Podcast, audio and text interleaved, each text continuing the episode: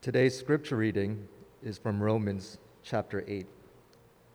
For you did not receive the spirit of slavery to fall back into fear, but you have received the spirit of adoption as sons, by whom we cry, Abba, Father.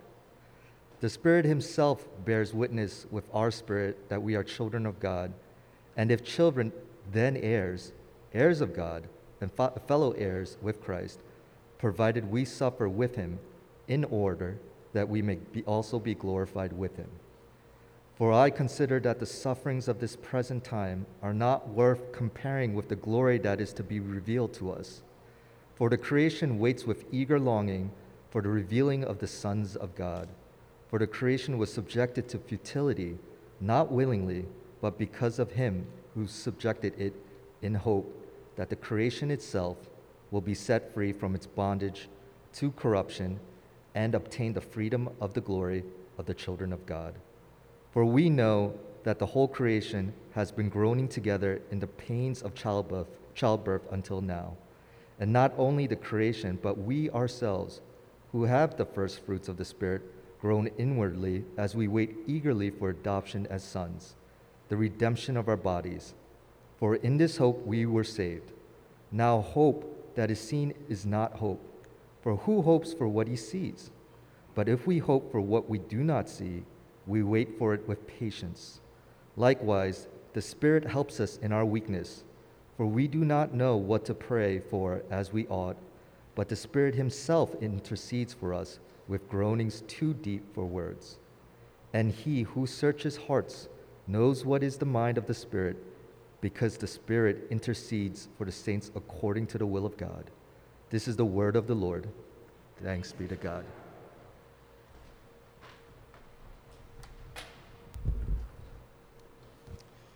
Good morning. I have a question for you.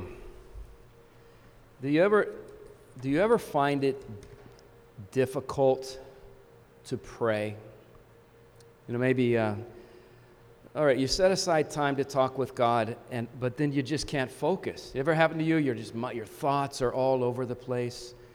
Or maybe you, you finish a time of prayer and you realize that what you just said to God is exactly the same thing you said to Him yesterday, which is the same thing you said the day before that, same as the day before that. You're like, my, my prayers are so dry so routine. You wonder, have you ever wondered if God maybe is getting bored listening to you?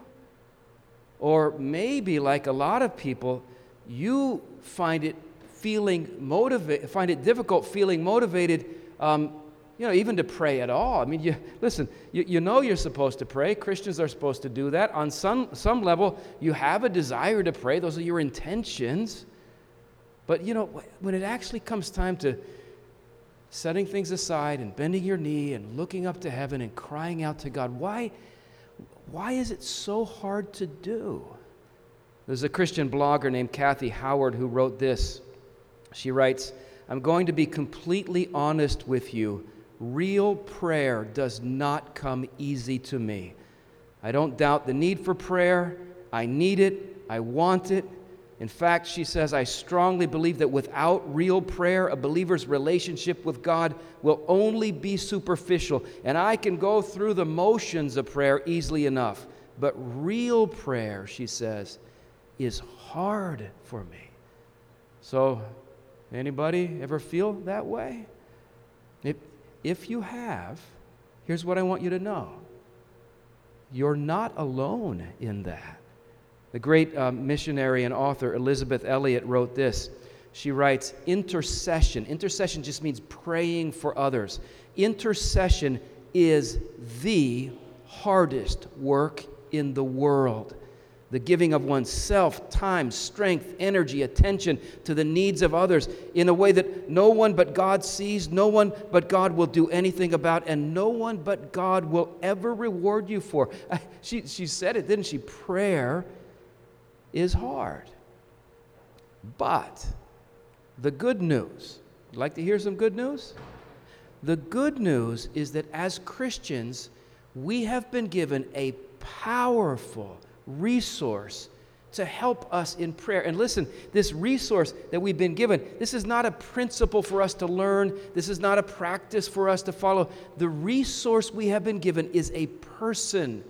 The Spirit, the Holy Spirit of God, has been given to help us in prayer. We, are in the middle of a series of sermons on the Holy Spirit. Today is a day when traditionally we think of the, the Spirit, how He was poured out on the church at Pentecost. And what I want to talk about from this passage today is how it is that the Holy Spirit helps us when we pray. And I would suggest from this passage that we can see three things that the Spirit does for believers to empower us to pray. These three things.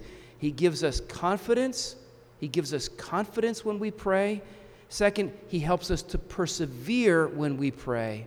And, and then finally, He is the one who makes our prayers effective. So He gives us confidence, perseverance, and effectiveness. So, first, confidence. Um, I, I, don't know if you've ever, if you've ever had to, to go to your boss or to a supervisor to ask if you could get a raise.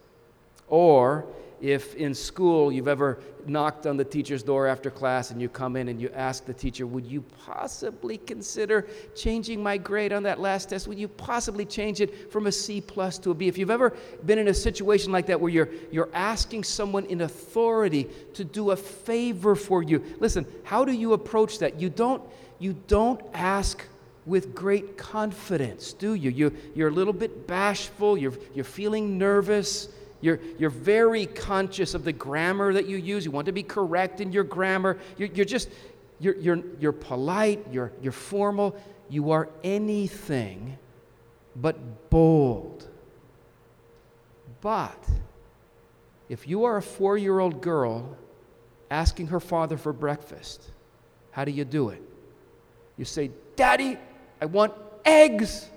I want eggs right? You, you're not afraid. You're not shy. You're not worried about your grammar. You're bold. Why? Why? Why are you bold? Because, listen, you know that you're talking to your Father and you know He loves you. And this is what the Holy Spirit wants you to know, Christian, when you go to God in prayer. Verse, verse 15 says, You did not receive the spirit of slavery to fall back into fear. Believer in Christ, when you address God, you are not a slave addressing her master or his master. He said, You've not received a, a spirit of slavery to fall back into fear.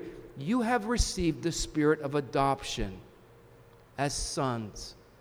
We could say as daughters, by whom we cry out, Abba father. What is Abba? Abba is, was the Aramaic word. Um, you would most accurately translate it as papa or daddy. It's a familiar, intimate word within a family. We cry out, Abba, Father. Verse 16 The Spirit Himself bears witness with our spirit that we are what? That we are children of God. And so these verses are pointing to uh, one of the most amazing things that the Holy Spirit does for the people of God. He gives inner testimony to our spirit of our acceptance in Christ by the Father.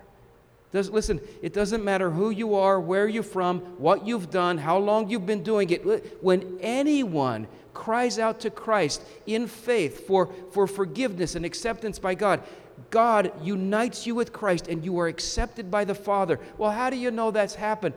In some mysterious way, the Spirit of God gives testimony to your spirit that you've been accepted, you've been adopted, you are God's child now.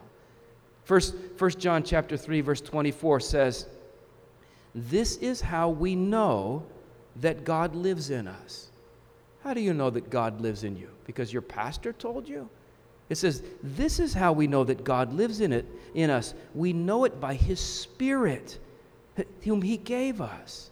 1 Corinthians 2, verse 12 says, We have received the Spirit who is from God that we might understand the things freely given us by God. So, the, the, the way that we know, we're just confident. Maybe we couldn't prove this. We, we can't give you, uh, you know, perfect uh, evidence of it, but we just are confident of this. We know that God is real. We know that the gospel is true. We know that Christ is alive. We know that we have come to trust Him. The Bible says we know this through the Spirit. The great uh, Protestant reformer John Calvin, he wrote this.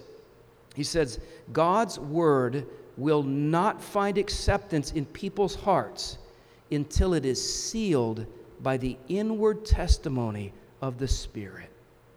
Now, you might be thinking this all sounds very subjective, sounds very personal, very mysterious. It, it is. And you might be asking, well, what does it, what does it feel like? What, what, what does it feel like for the Spirit to bear testimony with my spirit and tell me that I'm a child of God? You, you know what? The Bible never tells us exactly what it feels like. Isn't that something? And, and, and I think the reason the Bible never tells us exactly what this is supposed to feel like is because it, listen, because I, I think that different people will experience this inner witness of the Spirit in different ways. We're not all the same, are we? The Spirit relates to us as individuals. It, it, it, this is very personal. So I, I would take from that that you should, you should probably not beat yourself up if your experience of the Holy Spirit is not exactly the same as the way someone else describes their experience of the Spirit, right? He, he relates to us personally, he relates to us individually. But in doing this, deep inside, he just assures us. Not that we might never doubt it, not that it's always as strong as at other, other moments, but he just gives us this assurance. You're a child of God. You're a child of God. Not because of what you feel, not because of what you've done, but because of what Christ did in your behalf. Believer, you're a child of God. And it's easy to see how, how having had the Spirit do this for us gives us confidence when we pray, right? Because when we pray, we know we're speaking to our Father, and we know that our Father will listen to us. My, my father, lives in Indianapolis, Indiana, and my dad is a big fan of PGA golf. My father loves to watch golf on television. My, uh, my parents' cable service is bundled together with their telephone service, so whenever uh, they're watching TV and somebody calls their, they still have a landline, you know how it is, right? Whenever anyone calls their phone, uh, the, the uh, caller ID, the name and phone number of whoever's calling will appear on their television screen. Now, let's imagine that uh, my father is watching the final day of a major tournament. It's the US Open, it's the Masters, it's the 18th hole. Some golfer, Rory McIlroy, he's six feet out from the pin. If he sinks this putt, he wins. If he misses this putt, someone else wins. I mean, every, there's, there's hundreds and hundreds of people standing around the hole. Every one of them is holding their breath. No one's making a sound. The announcers have stopped speaking. Everyone is on the edge of their chair watching what will happen. McIlroy lines up to hit the putt. Just then, the phone rings and my name shows up on the, the TV. You know what my dad will do? He'll answer the phone. They probably won't turn off the TV. Say, hold on, I watch this putt. But if I call, my father will answer the phone. I know he will. He would never let a call from me go to voicemail, ever. And it's not because he's a perfect father. You know, he's, he's, I have a great dad, he's not perfect. It's not because I'm a perfect son. Believe me, I'm far from that. I'll tell you why he would answer my call because he's my dad and I'm his child. And what the Spirit says to you, Christian, is He wants you to know that because of Christ, you are God's beloved child. God in heaven is your Abba. And when you pray to Him, He will always listen, He will always respond. He will never ignore you, ever, not for a second. That's what the Spirit wants you to know, believer in Christ. You, you find this other places in, in, in the, in, in the uh, New Testament. Galatians 4 6 says, Because we are God's children, God sent the Spirit of His Son into our hearts to cry out, Abba, Father. It's not just you crying out, Abba, Father. If you forget to do that, the Spirit within you is crying out, Abba, Abba, Abba. Oh, doesn't that just make you feel confident when you pray? That you're, you are speaking to one who loves you. Listen, Christian, loves you so much. He knows you, He cares for you, His heart for you is one of tenderness, and He will always listen. So, how does the Spirit help us with this difficult task of praying? First, He gives us confidence. Just reminds you, you're speaking to your Abba right now. He gives us confidence. Secondly, He helps us to persevere in prayer. And one of the things that you should know about prayer is that to pray effectively, you have to persevere. Jesus taught this.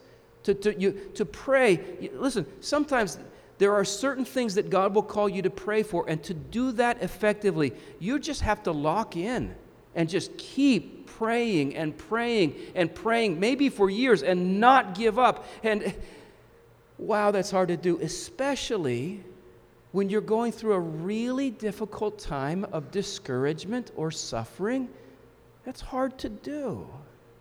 And I don't know if you noticed that this passage, this passage says a lot about suffering, doesn't it? it has a lot to say about going through, through difficult times. Um, in fact, verse, verse 18 defines life in this world as the sufferings of this present time. Isn't that an interesting way to define life? The sufferings of this present time. We suffer. Now, you'll see here we suffer for a number of reasons. First, we suffer because we live in a fallen world. Because of, because of human sin and rebellion against God, the world that we live in right now is under the curse of God's wrath. So, because of this, in this world, there's hunger and there's poverty and there's sickness and there's death and there's war and there's conflict and there are natural disasters. That's just, that's the world we live in. Verse 20 says, the world was uh, subjected to futility futility. You could translate that frailty or frustration or lack of purpose. Verse 21 says, the creation is in bondage to corruption. Verse 22 says, the whole creation has been groaning together in the pains of, to get, in the pains of childbirth until now. So we, we suffer because we live in a fallen world. And how many of you know that we're not exempt from that kind of suffering just because we're Christians, right?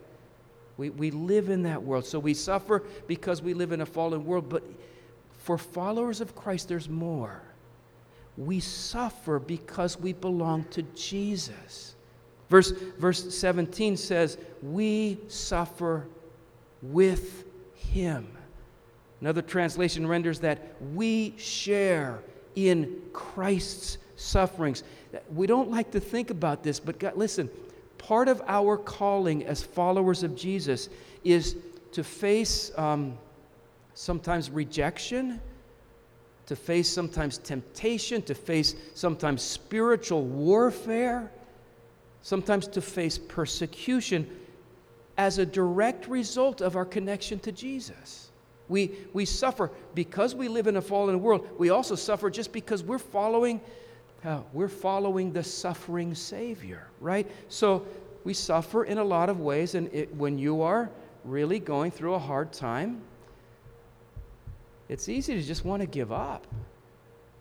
You ever felt like that? You just want to, I just want to give up. Can't go on. I, I want to stop. If you ever want to feel like you, I just want to stop trusting. I want to stop trying. I want to, I want to stop praying. You ever feel like that? Just I, I don't think I can pray anymore. I've been praying and praying. It doesn't seem like God is answering. Here's where the Holy Spirit is so helpful. Here's where He helps us to persevere. How does He do it? Well, verse 23 says that in, this is applying to any follower of Jesus. It says, We have, notice this phrase, we have the first fruits of the Spirit. What are the first fruits of the Spirit? Well, um, the first fruit was this when a farmer would go out to his field and inspect the crop, and he would see the very first little grains of wheat forming on the stalks. Or the farmer would go to the vineyard and see the very first little grapes starting to form on the vines. The farmer would see these first fruits, and the farmer would say, Oh, baby, this is going to be a good year. This is going to be great. There is a harvest. Look, it's just starting, but there's a harvest coming. In other words, the first fruit was this, this indication that great, great things are on the way. And this passage says that the Holy Spirit functions like that for us. His presence in our lives is the, is the first fruit, it's the indication that a harvest is coming, that, that the kingdom of God is on its way. Ephesians 1, verse 14 says, The Holy Spirit is a deposit guaranteeing our inheritance until the redemption of those who are God's possession. One Christian author wrote this The first fruits of the Spirit are a foretaste, a foretaste of the glory that awaits us in heaven when our corrupted and mortal bodies are exchanged for ones that are incorruptible and immortal. A foretaste. When I was, uh, when I was a kid, I wonder if th- this ever happened in your home. When I was a kid, sometimes I would come in from playing uh, and I would be really hungry, and my mom would be cooking in the kitchen, and would smell so good. And I would know that dinner is not like for another hour, and I'm thinking, how am I going to make it? I'm so hungry. It's an hour away. And did your, your mom ever do this? Sometimes my mom would see me, and she'd go over to the stove and take a spoon and just kind of dip it into the pot and come over to me and say, Here, let me give you a taste. How many your mom did that with you? Let me just give you a taste. You, you can make it. Hang in there. It's going to be worth it. This is, this is what is to come. Listen, the presence of the Holy Spirit in our lives does that. His presence is a foretaste of what is awaiting us. And listen, believer in Christ, what is awaiting us is, we can't even begin to imagine. We can't even begin to imagine how good it is. Verse 18, the apostle says this I consider that the present suffering, the sufferings of the present time, are not worth comparing with the glory that is to be revealed to us. And, and so the Spirit, his just his involvement in our lives at different times, just when we need it, when we're ready to throw in the towel and give up, he just comes and in a very personal way. He just reminds you. He just reminds you of all that God has in store for you. And he basically, by doing this, says, Don't quit. Keep trusting, keep waiting, keep believing.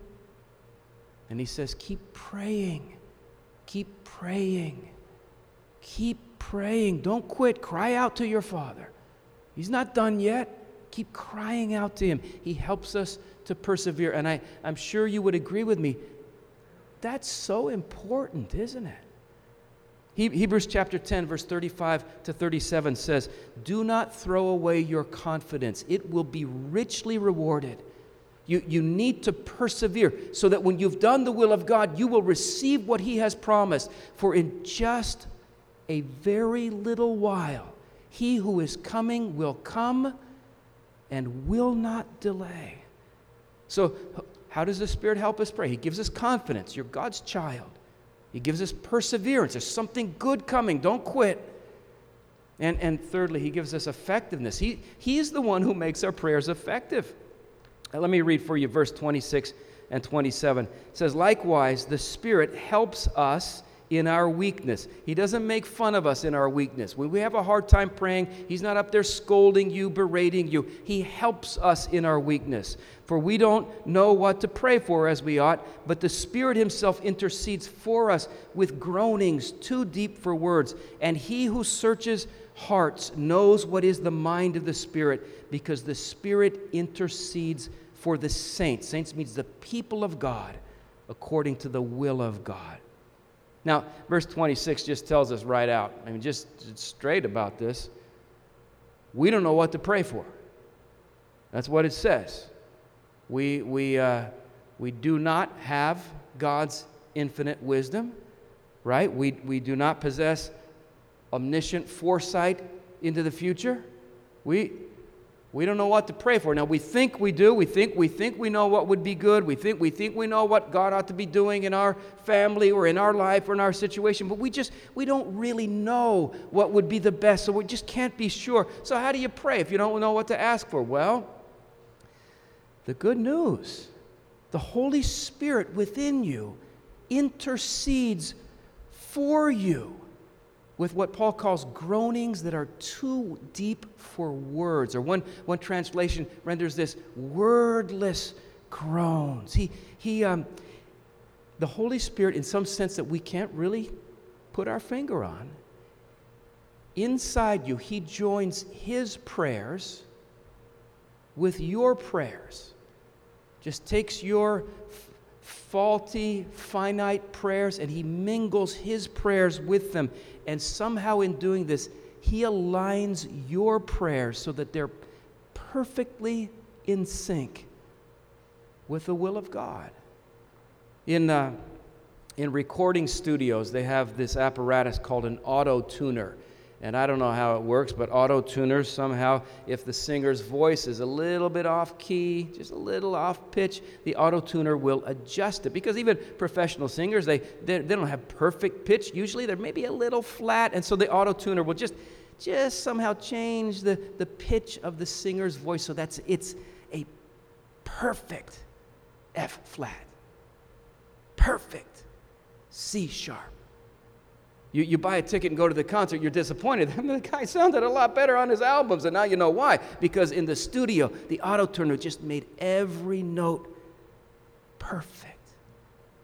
I, I kind of get the sense that's what the Holy Spirit does for us when we pray. He, he auto tunes our prayers, right? He just, he just, just adjusts them a little, lines them up perfectly with the will of God so that as we're praying to God, we're, we're, our prayers, because of the Holy Spirit, they're right in God's sweet spot. They're right in the heart of God. We're, we're asking for what um, God is already up there in heaven ready to give to us. And this is why I think often, often our God answers our prayers in ways that are different than what we were requesting. Did that ever happen to you? You ask God for something and it's not like he ignored you, but he gave, he gave you something else. Why did God do that with you? Not because he was mad at you, all right? And, and not because you didn't pray with enough faith. Sometimes God will answer our prayers in ways that are different than what we were requesting uh, because um, he knew that what we were asking for was not for our best. And the Holy Spirit, through this kind of deep, inner, inaudible prayers, he was interceding for you with uh, according to the will of God. So um, he was just lining up your prayers with God's will for you.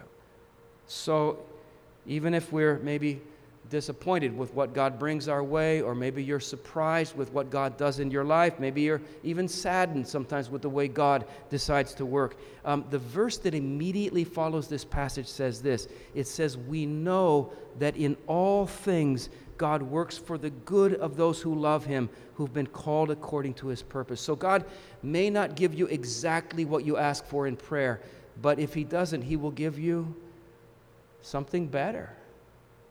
May not look better, but someday you'll find out, yeah, that was better. You, you look at this passage and you see a lot of groaning here. Verse 22 says that all of creation is groaning. Verse 23 says that we ourselves are groaning. Who's going to help us with all this groaning? Well, the Holy Spirit is. Verse 26 says that He comes along and He begins to groan. He adds His groans to our groans, and in, in so doing, He makes our prayers effective before the throne of God. Now, Tim Keller, in his book on prayer, wrote this. He said, When we pray, God will either give us what we ask for, or He will give us what we should have asked for and would have asked for if we knew everything that He knows. He who, he who searches hearts knows the mind of the Spirit because the Spirit intercedes for God's people in accordance with the will of God. Back in the uh, in the Civil War in this nation, which was brutal. Over, over 600,000 soldiers died in the Civil War. And uh, in the Civil War, on the body, on the body of one of the men who died on the battlefield, they found a piece of paper that this man had written some words on. And this is what that unknown soldier wrote on his paper. He wrote, I asked God for strength that I might achieve. I was made weak that I might learn humbly to obey. I asked for health that I might do great things. I was given infirmity that I might do better things. I asked for riches that I might be happy. I was given poverty that I might be wise. I asked for power that I might have the praise of others. I was given weakness that I might feel the need for God. I asked for all things that I might enjoy life. I was given life that I might enjoy all things. And then he wrote this I got nothing that I asked for, but everything that I hoped for. Almost despite myself, my unspoken prayers were answered. I am among all men most richly blessed. Now, I, I don't know how to prove this, but I, I believe that those words will express the realization that every Christian man and woman will someday have when we stand on the, on the brink of eternity before the throne of God and we look back on our life, all the ups, all the downs, all the disappointments, all the joys, all the mystery, we'll just say, I am most richly blessed. I didn't get everything I asked for, but I got everything my heart hoped for. Why will that be? Because as we were praying, the Spirit Himself was praying within us, lining up our prayers to be right where God wanted them to be, so that He could work for our good. The Roman Catholic um, priest Henri Nouwen said this He said, Prayer is not what is done by us, rather, it is what is done by the Holy Spirit in us. The Spirit helps us to pray. How? He just gives us this confidence. You're God's child. Be bold. Ask for what you need. He loves you. He gives us that perseverance. There's a little taste of what's coming. Don't give up. Keep, keep praying. Keep at it. And, and, he, and He's the one who makes our prayers effective. We don't have to worry that, that God will not work in response to our prayers. He will. May not be exactly what we anticipated, but He will work for our good because the Spirit is praying within us. And if, just to close, if you think about what's said in this passage, if you think about this, you will realize how important prayer is for the accomplishment of God's work in this world. I mean, think about it. You read the Bible, God never ever promised that His Holy Spirit will come and help us to succeed in business, or that the Holy Spirit will come and help you pass your exams in school, or the Holy Spirit will help your team win your next softball game. No, He never promises that. It's like, God, ah, softball, who cares, right? But God does promise this the Holy Spirit will help us when we pray. He will. So imagine how important prayer must be. Well, let's pray right now. Would you join me? Father, I thank you that when uh, your children pray, we never, ever pray alone. Your Holy Spirit is always right there with us. And we invite and welcome the work that you have told us he, he will do. We ask that He would just make known to us deep inside that you are our Father and you love us. Remind us that we are accepted because of Christ. That, that He will help us. If any of you here feel like giving up, just give us a, a sense that we should keep going. You've got good things planned for us. And that He will empower us to pray, interceding for us in ways that are in line with your will. Thank you that He does that. In Christ's name, amen.